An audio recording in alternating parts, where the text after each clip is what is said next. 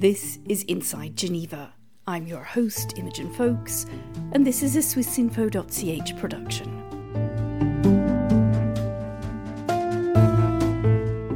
From the world's humanitarian capital, we explore the challenges facing our planet. Whether it's migration or climate change, human rights or global health, I'll be taking you behind the scenes for some straight talk with the people facing up to those challenges. Welcome to Inside Geneva. There's no prizes this week for guessing what our topic is. It's the one the whole world is talking about. A new Chinese coronavirus, a cousin of the SARS virus, has the international community on alert. Carefully, doctors in Wuhan put on their suits and masks.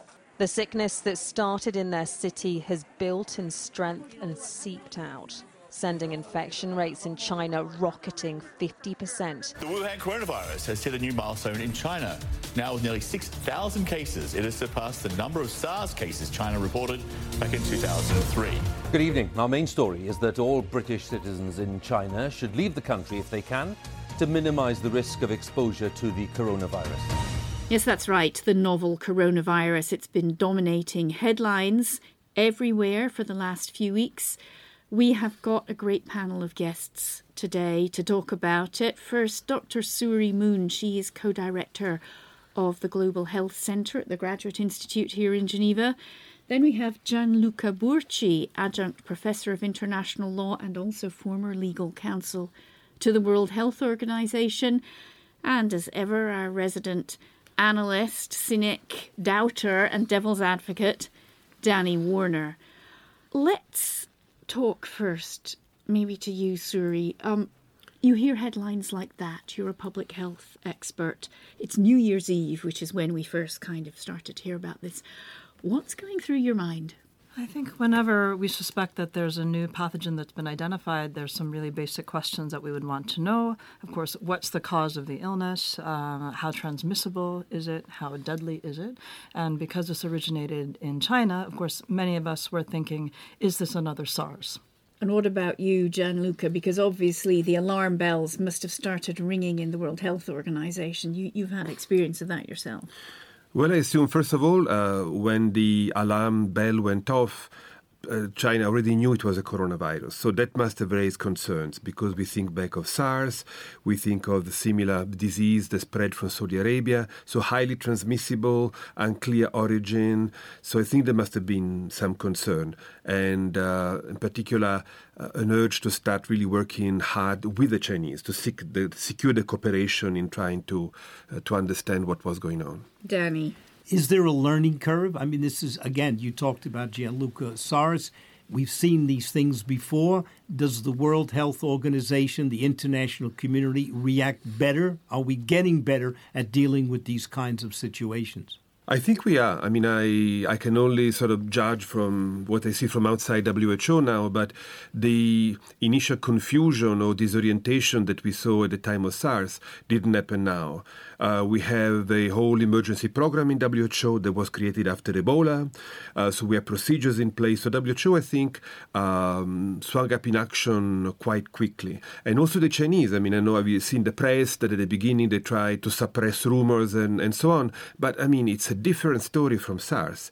Uh, so I think WHO and China started working together early and, and, and pretty well. So, yeah. Do you do you go along with that, Suerie? I mean, a lot of people are a bit doubtful about China because of SARS, in fact. Absolutely.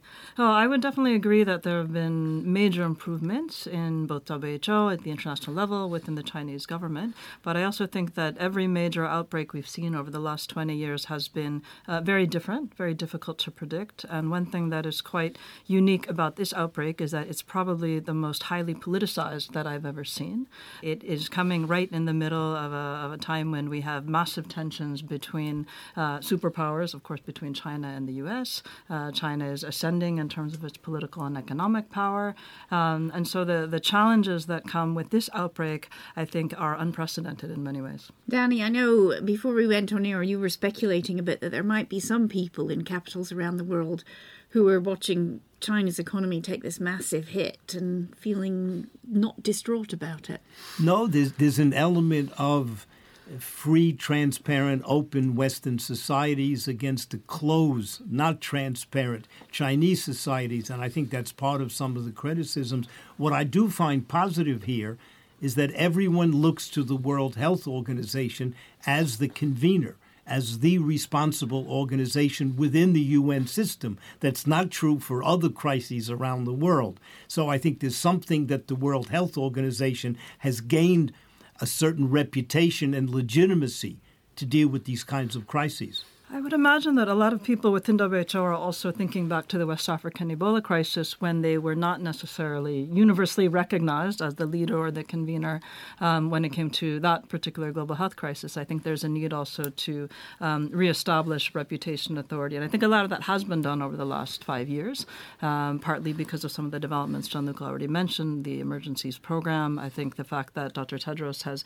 clearly taken a high level uh, political profile in leading on the response and going going to visit President Xi in China, um, offering daily press briefings, sometimes twice a day. We're getting public communications from WHO to communicate about uh, what's the latest, um, what are the latest findings and concerns. I mean, we're seeing WHO really, I think, also elevating its own uh, profile in this crisis. Also, so if I may, uh, something maybe less uh, spectacular from a media point of view, but very important, very effective, is the guidance the WHO put on its web. If you go to the coronavirus page, you will see quite a number of, of, of, guidance, for example, on masks, infection control, and so on. That's a guidance that the world is looking for. And that, to me, the big lesson of SARS. If you want, one of the assumptions of international organization, they're created by states and they're supposed to serve states. But if you put all this stuff on the web, you bypass states. You go straight to the hospital, to the person, to the airline.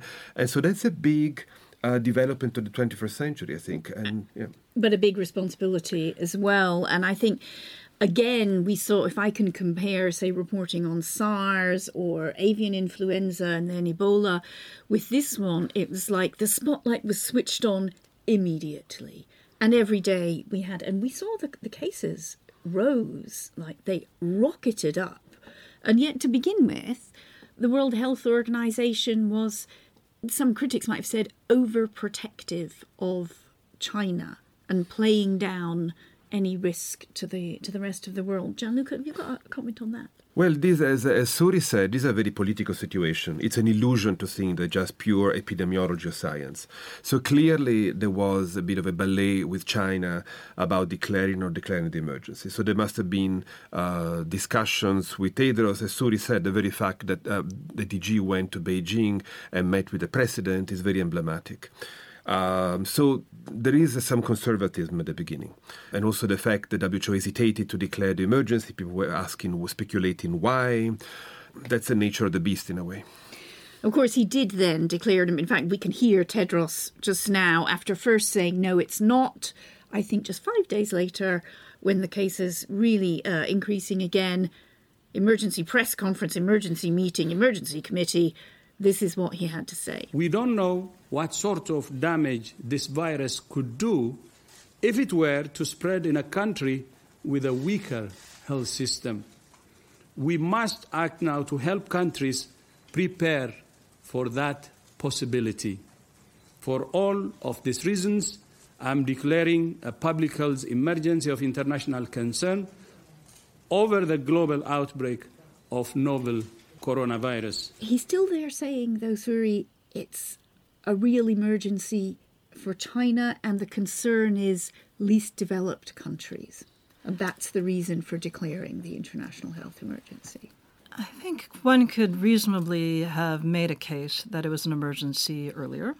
Um, but I also very much agree with what Gianluca was saying that uh, WHO had to balance getting Chinese cooperation uh, particularly information sharing, and that if they had declared the emergency uh, too early before their trip to Beijing, probably it would have been much harder to get the flow of information that was necessary to uh, advise and inform the rest of the world. So I think it was really a judgment call, and uh, you know I, I, don't think the delay made a material difference, frankly, in the way other governments, uh, the media, or airlines were responding because everybody was already paying close attention. Everybody was already um, uh, alarmed. There was no no need to ring another alarm.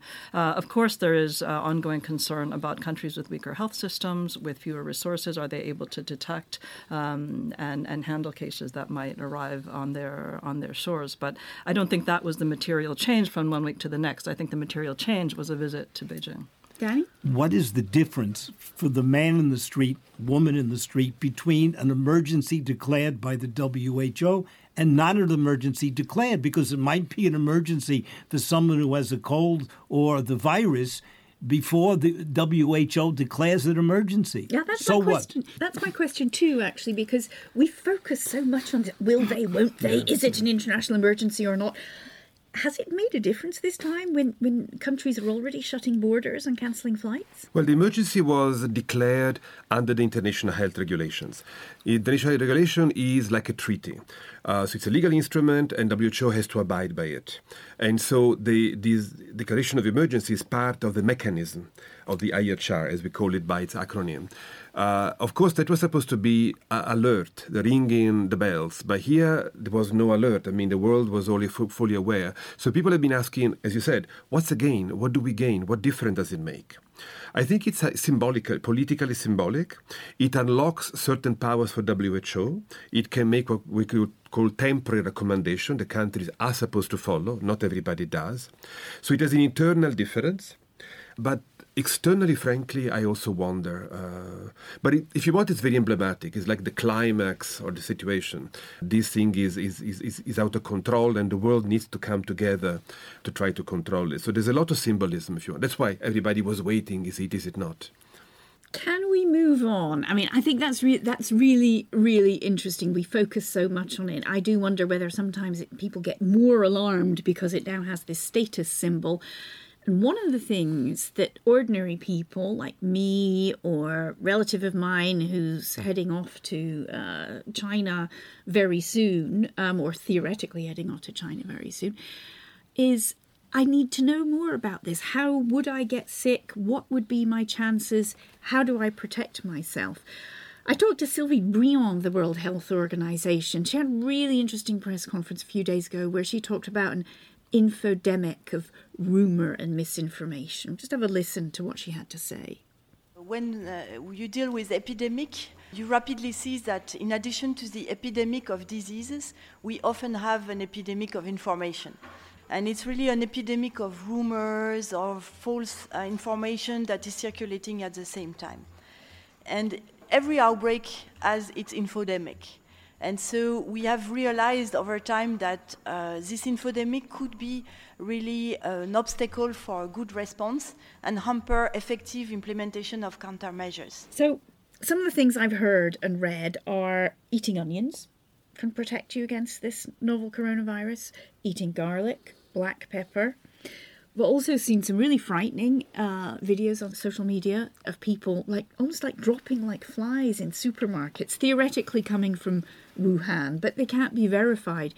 But how can people find out the truth here? It's very difficult. There's a vacuum of information that science is not able to provide yet. I think this is a huge challenge, and it's it's one that we see at the beginning of every outbreak that involves a novel pathogen, where we understand very little about, uh, you know, even the basics. How is it transmitted? Are you infectious when you don't have obvious symptoms?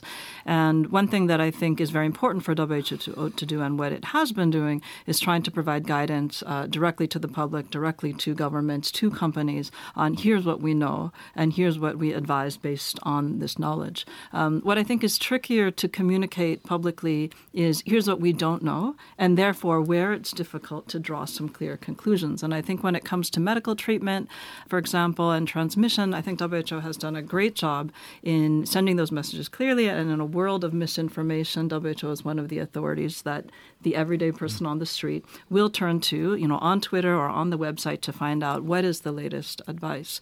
In, in, in, terms of travel restrictions, for example, there's been a lot more debate. And so I think on travel, there's a huge amount of uncertainty, but this is also where a big part of the economic impact is, is coming. Gianluca? Well, the uh, the role of social media, of course, goes beyond crisis. Thinks of the of the wave of vaccine hesitancy, in good part driven by these lunatics on, on, on YouTube and so on. So it's a huge problem and difficult to counter this disinformation. Also because, as Suerie sometimes it's like how to prove the negative, how to prove the vaccine don't give autism or narcolepsy or whatever. There's definitely a role for WHO, but a huge role for the media, for the media like like, like you uh, in, in, in, in playing a constructive role. Uh, which very frankly sometimes is not always the case. This was going to be one of my questions, and Danny, I know you want to come in as well, but I, I have also watched the coverage of this and oh my goodness, are we being too alarmist? We're rushing, it's the lead story every day. We have endless demands from our editors, another line, do us another story on the coronavirus.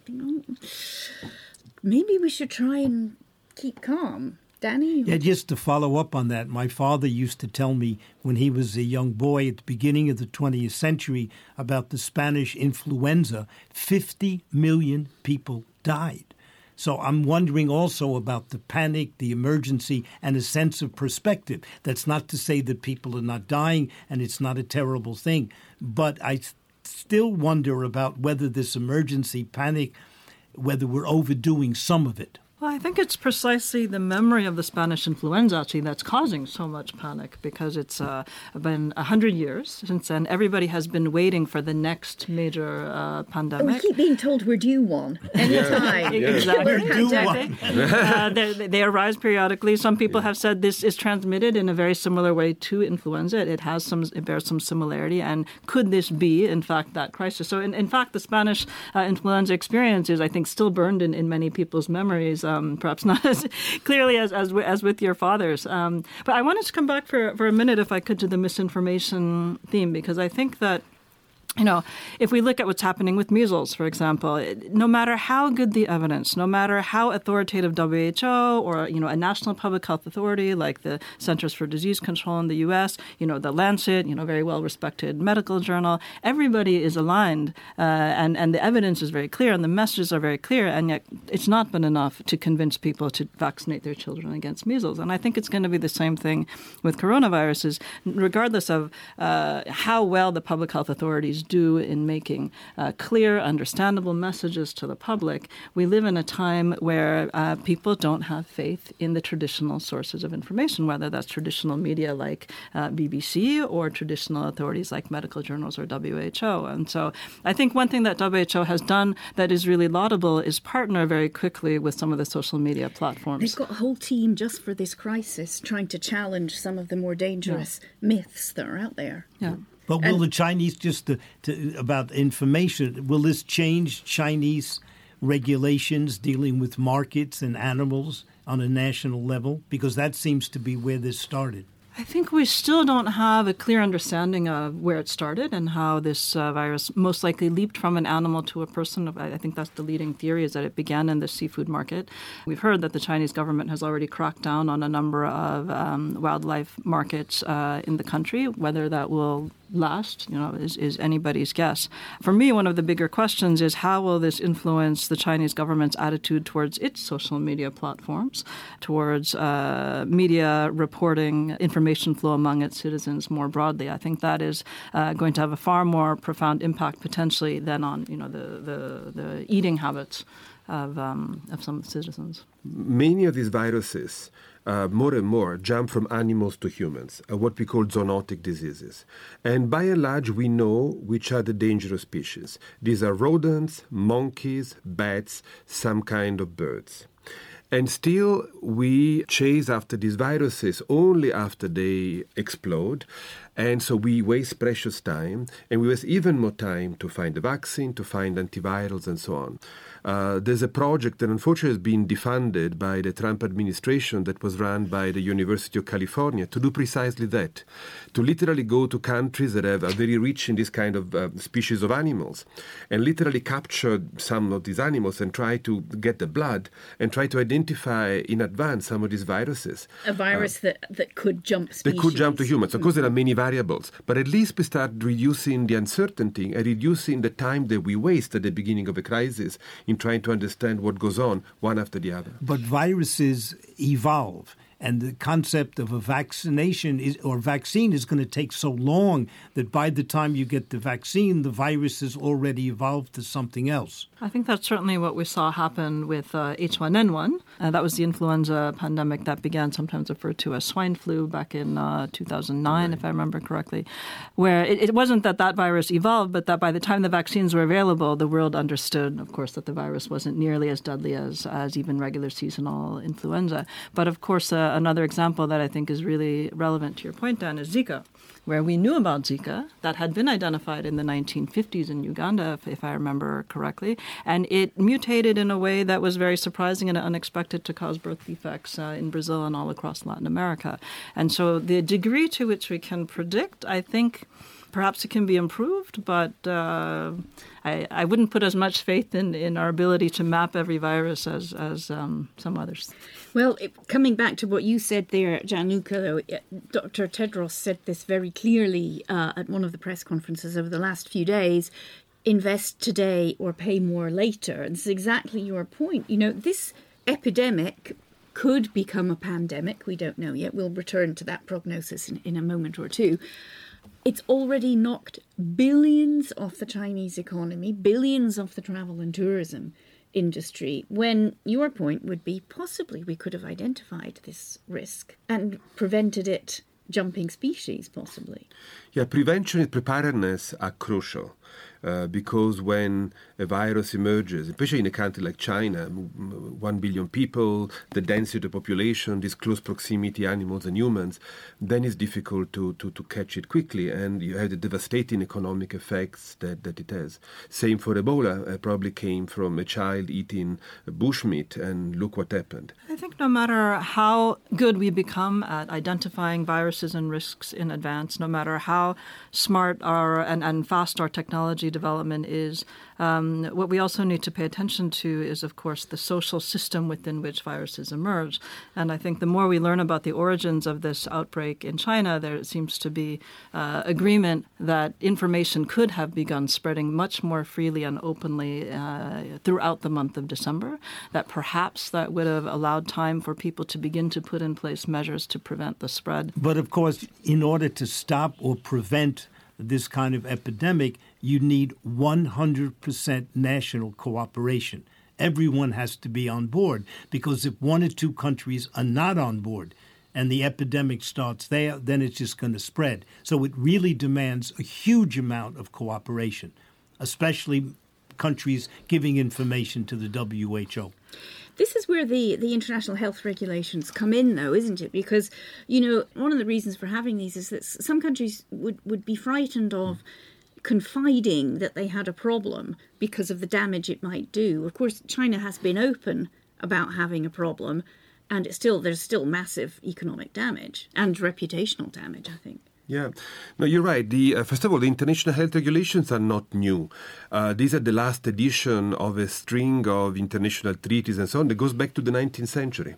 So countries started cooperating uh, so much long ago because they couldn't stop epidemics in isolation. Uh, and so the, the big uh, uh, novelty with the current edition of the IHR is precisely what you said, is to overcome the fear of countries to communicate what's going on for fear of overreaction. So WHO trying to calm everybody down by providing good information, good guidance, by even keeping information confidential to a certain extent. It's allowed to do that.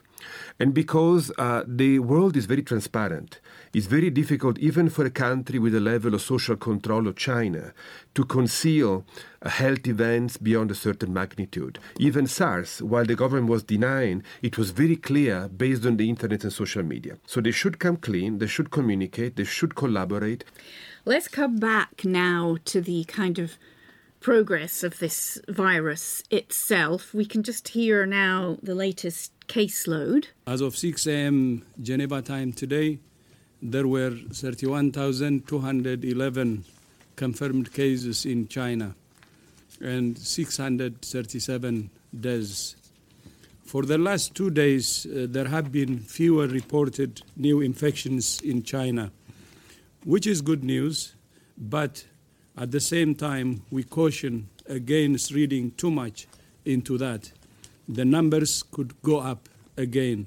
what we seem to be seeing, Suerie, is cases still rising sharply in Hubei province, not rising so sharply in across China, and not really rising much at all in the, the rest of the world. I mean, it's still, you know, a couple of hundred cases in the rest of the world. Mean, what does that tell you?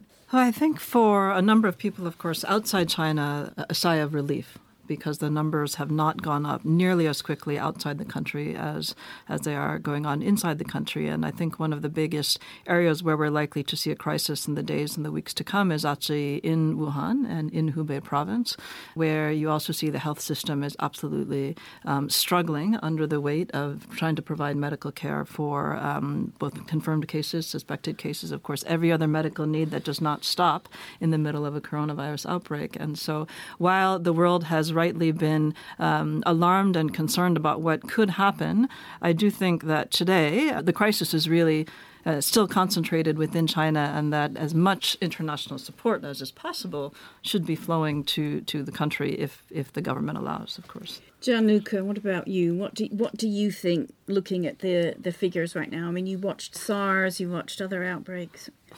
I think Suerie is right. It's, a, it's fundamentally Chinese problem. I think it's actually surprising that there are only a, a, relatively low number of cases worldwide and only one death in the Philippines of somebody who had a pre-existing illness. So that's very reassuring in a way. And that you can also look back even to SARS that was stopped in six months, uh, H1N1, Ebola. So these diseases could really be the new Spanish flu, but they are not. So even with all the imperfection, it means that the system of international control to certain extent works, and it can limit the the magnitude of the spread. So I would have a bit of a note of um, optimism. So I'm going to go out on a limb here. We know there's a lot we don't know, but do we know enough to not be too anxious? Danny, what do you think? You've listened to it all.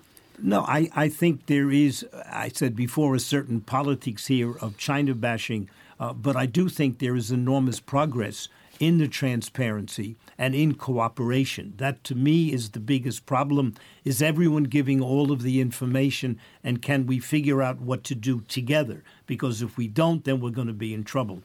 I also think that there's certain things about this particular virus that we seem to know more and more about so that even if there is an evolution of the virus, we seem to have more information about how to deal with it. Uh, so in the future, that seems to me, all of that seems to be positive and somewhat optimistic. However, it's always the unknown which we don't know. I think that, um, I mean, I would agree with Dan that certainly much more transparency than before, a lot more information flow. It's not obvious to me that we have uh, 100% information hmm. transparency, though. I do think there's a lot of information that I have not yet seen in the public domain, actually, that I think is very important. For example, um, what is the age distribution of all the cases? If we're really looking at 30,000 plus cases, we have surprisingly little data, actually. Um, some reassurances that perhaps it primarily affects older people with pre existing conditions conditions. But um, until we have a much better understanding of the behavior of this virus, I would not um, sleep well at night just quite yet. But I do think that an- another bright spot um, in the response to this outbreak has been the rapid degree of scientific collaboration. We see the genomic sequencing data being shared and used by multiple countries. At the same time, as usual, some of the more political questions do we really have all the information um, that we should be receiving on a daily basis from within China and beyond? Remains an open question. Who is going to get access um, to uh, drugs or vaccines or diagnostics when those are in fact developed? What would the price of those products be? I mean, these are big questions that have remained unresolved from uh, certainly before H1N1, before Ebola, and, and they remain unresolved today. Job for the WHO? So all these questions are a broader question than just the, the immediate response to an outbreak uh, continue. These are systemic issues. They are big. They are very political. There are things that we haven't discussed and maybe won't have time to discuss. But one of the other concerns is the what we call antimicrobial resistance. The fact that these pathogens become quickly resistant to the medicines we have on the shelf and they become untreatable. And uh, so these make things even worse, and even worse for developing countries that struggle to begin with. So it also builds one problem builds on the other. So WHO is facing a pretty difficult landscape, technically, politically, economically, and so on. Well, unfortunately, that is all we've got time for today. Gianluca Burci, Suerie Moon, Daniel Warner, thank you very much for joining us. We haven't answered all the questions that people have, I'm sure, but maybe we could stick with what the WHO has been telling us all week is stay with the science, evidence-based policy making in your own life and your governments too, we hope. Thank you for listening.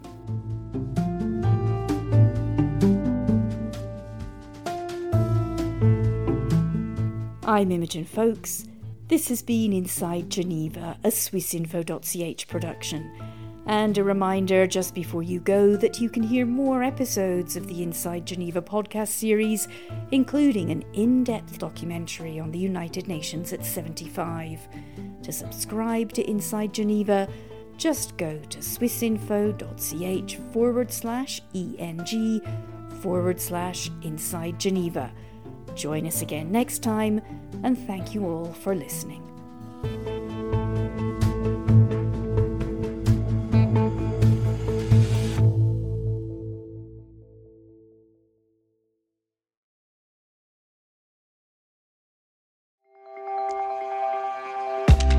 Discover science and innovation in Switzerland with the Swiss Connection podcast. In the current series, we visit CERN and explore what they're up to next in their quest to solve the mysteries of the universe. We uncover groundbreaking discoveries in a Roman archaeological site and get the first glimpse of an exciting supersonic plane powered by hydrogen. From the tiniest particles to the vastness of space, satisfy your scientific curiosity by listening to the Swiss Connection podcast for a mind expanding experience with Swiss Info. Listen on Apple Podcasts, Spotify, or wherever you get your podcasts. Make sure to follow or subscribe to get your latest episode on time.